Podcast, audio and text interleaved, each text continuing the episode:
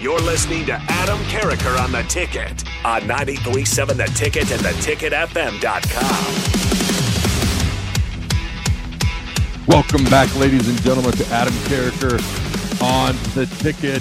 Every Monday from noon to 1 p.m. Central Time, the fastest hour in radio each and every week. Grab your lunch. Join me. Hopefully something intelligente comes out during that hour at some point. Real quick, I forgot to ask, where do you think Notre Dame's going to end up? Do they end up in the Big Ten? They've been ducking the Big Ten for years. Is the Big 12 a possibility? Let me know.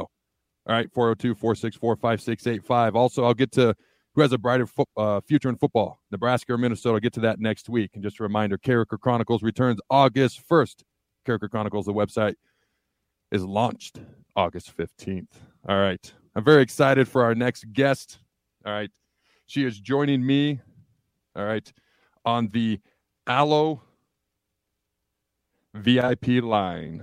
All right, VIP line brought to you by Allo Fiber, where we understand the importance of exceptional service with local heart. Now, she's a three-time Olympian, gold medalist, won a medal of every color, was a team captain of the U.S. women's volleyball team in Tokyo. She was the tournament MVP.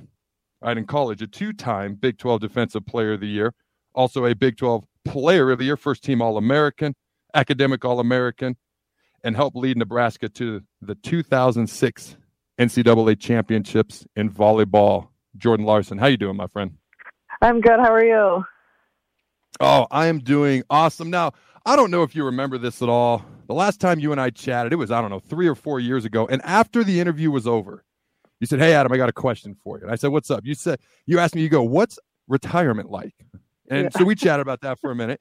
And I'm like, all right, I wonder what, obviously you've done a lot of great things recently, but I got to ask you, Jordan, since then, what's retirement been like? It's like you've been chilling and doing nothing. I mean, I got to ask you, what's it been like since then? You've been not doing anything at all. Yeah, no. I think as your, I don't know how you felt, but as your career keeps going, it's like I still find so much joy in what I'm doing. And while the question mark is still there, is it time, has it been time in the past, and I keep finding ways to just find joy in what I'm doing. And so here I am, still kicking and still going and still feeling really good. And I'm like leaning into it. So might as well. And everybody that has retired, they're like, if you can do it, just keep going. So that's kind of where my mind's at. So. All right. Well, you plan to play in the 2024 Olympic qualifiers, then join the Husker volleyball staff. Okay. What exactly will your role be once you join the Husker volleyball staff? Yeah. So I would probably be just mainly in charge of like outside hitters and a little bit of passing probably. We haven't really discussed like so much detail just because season hasn't really started yet, but yeah, definitely probably in charge of a lot of that. And I just think also just, talking like mindset too, right? Like I think I've been in the game for so long. I can really talk to these girls about how it feels to be quote unquote in the zone and, but just ultimately how I can help them be the best version of themselves. And then therefore, hopefully it's the best for the team, Now, I may be a little premature in asking this question, but I'm going to dive into it anyway. Is there any desire, any possibility at all, much like Danny Busboom Kelly, who, by the way, is married to a walk-on long snapper, Lane Kelly, that I played with, all right, for you to potentially be a head coach one day? Is that even on the radar at all at this point? I wouldn't say no, not at this point. No, I think that I still have a ton to learn in coaching, and I really want to observe, and I've been so blessed to have a lot of great coaches in my time, and how I can kind of take what they've taught me and really kind of dive into how I can be the best version of me as a coach. And then just kind of see where that takes me. But as of right now, it's not on the radar, but I also thought I was going to retire 4 years ago. So who actually knows, what's on the radar these days. And I shouldn't say no, but right now it's not something that I'm thinking about. So. Well, to be very clear, I think I can speak for a lot of other people, are very glad that you did not retire 4 years ago and you still feel good and you're still finding a lot of joy in the game of volleyball. And so that is something that excites me. And I hope you don't retire, you know, completely for a long time. But I got to ask you this question, because I'm always curious how these things come about. When it comes to you helping coaching on the Huskers volleyball staff, is it a situation where, like, they reached out to you, Coach John Cook reached out to you? Did you reach out to them? How did this come about? Yeah. I mean, I think I've always been in contact with John, and I think the desire to coach has always been there. You know, I think that my role on teams, you know, has been more of, you know, I've had to learn how to be successful in other areas because I'm not the most physical, right? And I have had to learn how to help others in areas where, you know, like for the betterment of the team. So in essence, kind of like a player coach kind of role. And I just have always kind of kept that door open with John. And as I'm getting closer to the end of my career, I kind of, how can I get my feet wet in certain areas? And can I kind of do both, you know? And so I think him being open to kind of this hybrid of me continuing to play and then coming back when I can, has been really awesome. And I'm just really grateful that he's been open to that. But yeah, it was mainly me kind of reaching out and mainly just asking questions is, how can I get into this? What's the best way to do it? How to do it? And am I capable of doing it, you know, kind of thing. So mainly me asking. I got a random question. It's not on my list of questions here, but okay. So I'll text Coach Cook every once in a while. You know, my daughter, in fact, maybe someday I could have you chat with Addison. She's doing her first ever competitive season of volleyball. It's been her dream to play at Nebraska since she was a little girl. Coach Cook always comes over and says hi to her anytime we're there. But when I text him, he's always very responsive, but it's always very short. It's like two, three words, maybe a full sentence. Yeah. Is that kind of how he is with you? Or since you played for him, do you get like a full paragraph out of him? How does that work with you? Yeah, no, it's very rare. It's very, very, very rare. Man, a few words, but very, you know, direct and honest and yeah. Good. You know, it doesn't waste any time. So it's good. Yeah. But that's very much our relationship as well. Yeah, he's very responsive though, so I always appreciate that. But I got to ask you about this. Talk to me about the Pro Volleyball Federation and the Omaha Supernovas, the new professional volleyball league in the U.S., and Omaha is part of the inaugural season that starts in February. Talk to me about this, because I think this is very exciting. It is very exciting. Yeah. I think in general, the last couple of years, there's been this massive push for women in sport and obviously also the professional volleyball world. And it's super exciting that there's a team coming to Omaha.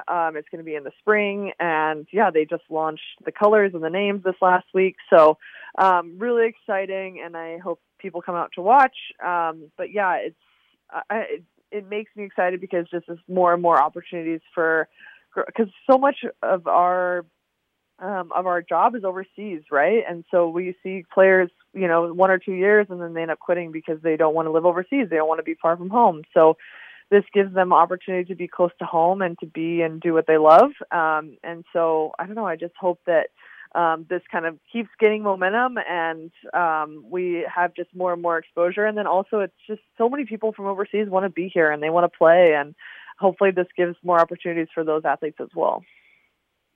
All right. I'm joined by Husker legend Jordan Larson on the Allo VIP line. All right. So the next question, you can answer however you want. I am that guy that will answer the question. Or I'm sorry, I will ask the question. Obviously, I've been on both sides of this mic. But once it's been asked, you can answer it however you want, and then I'll let it be. That's just how I roll. Okay.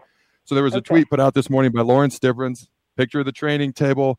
It says, training table is closed, and only football is allowed to eat breakfast there. Make it make sense. The tweet's been taken down. But here's my question, because I've actually wondered this as a former football player myself, and you can give me an honest answer. I will in no way, shape, or form be offended. Does football, and maybe in the eyes of athletes and other sports, sometimes get treated unfairly better? How is that viewed by athletes of other sports? Oh, goodness. Yeah, I mean, I know that there are other rules and regulations, but also I think it goes with anything, like recruiting, you know, like basketball has different rules than football. And, you know, I just think there's different parameters. And so I think that it's hard, too, because if you feel like as maybe an underfunded sport, you are trying to understand why there's certain aspects that are given to certain programs, but then also maybe you have to look at the revenue side of it, like who's bringing in the money and why would that be justified? And so I think it is hard, you know, in some instances that maybe certain services are not provided, but also I think of now having a world view of the places I've been, the things I've seen. I just think we are so blessed here in the United States in any capacity, right? Like I think whether who gets what and how and, you know, anything, like it's, we are so, so blessed, and having the opportunities that we do, one, to go to school and then study, you know, go to school to play sports and then also study at the same time. I have a lot of teammates overseas that are strictly professional athletes from a young age and don't even have the education piece.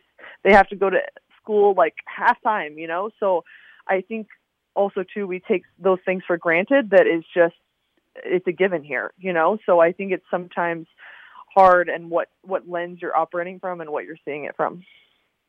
I think that's a great point. That's a great perspective right there. So I'm going to come back to the young volleyball player piece. Okay, yep. What advice would you give, whether it's someone like my daughter going into seventh grade, doing her first ever competitive volleyball season, or it's someone in high school, maybe trying to get noticed or recruited, or someone who just wants to be the best volleyball player they can, regardless of age or anything else? What advice, what's the best advice you could give a young volleyball player who's just trying to be at the top of their game the best that they can? Yeah, for sure. Well, I think for me, what was huge was goal setting. I set like 3 goals when I was young. And then I think also throughout the day, like I had goals of like a skill that I wanted to get better at. And if I wasn't feeling like I was able to play, like I was going up and talking to the coach and why, what do I need to be out there to play? And trying to put myself in a position that made it really, really hard for the coach not to play me. And so I think when so much of where we, even now in society, it's what can I have now? And if I can't have it now, then I'm not willing to like put in the time and the effort to do it, you know? And so I think it's, we need to remember that it's a process and we have to buy into the process and process of sometimes failing a lot, because volleyball is a game of errors and you fail constantly, and same in football, right? Like you're failing constantly, but with failure comes usually some success on the other end. And so I think it's just buying into that it's a process and that we're not going to have like, I didn't become an Olympian overnight, right? It took years and years of training to I wouldn't say even perfect is to be good at my sport and to be good over time, you know? So wrapping your mind around that it's not going to all happen at once and to buy into the process.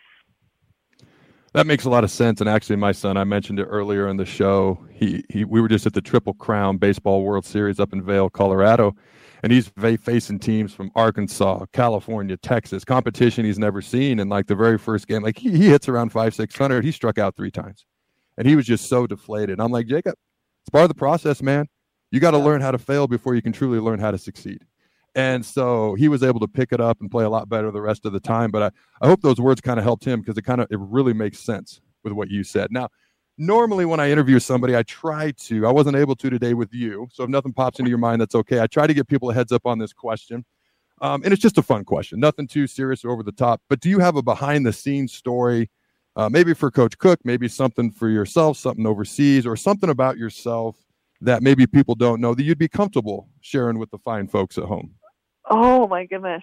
Gosh, I'm not good with these like on the spot. That's why I usually do it beforehand. I apologize. I didn't get it to you. No, you're all good. Goodness. You know, sometimes like when you're overseas, like you like have to speak broken English. Just because sometimes if you're speaking really fast, like they don't understand you, right? So it's like you learn to speak slowly and then you learn how to like cut out a lot of words as you're going. But then also I have this like accent that like goes with how I'm speaking. And like a lot of my teammates like end up making fun of me because there was one time I remember we were in Poland and we stopped at the floor and there was some girls, I don't remember where they were from. And I was like, you want to go up? You know, but I sounded like this is so random, but like you sometimes when you speak and kind of how they understand, like it gets the point across quicker, but I didn't have to use the accent. I just had to talk slower. So anyways, I know that's probably not what you wanted to hear or a good story, but I've just had to learn over time that if I cut out a lot of words, I can get to the point a lot quicker, but then often get made fun of by my teammates a lot. So that makes a lot of sense. Sometimes less is more, and sometimes less is more because it's simpler. So, all right, Jordan, we're happy to have you back here in Husker Nation, helping coach the volleyball team. Thank you for joining me today. I appreciate your time. Yeah, no problem. Thanks for having me. All right, don't go anywhere, Husker fans. We'll be right back with the People segment.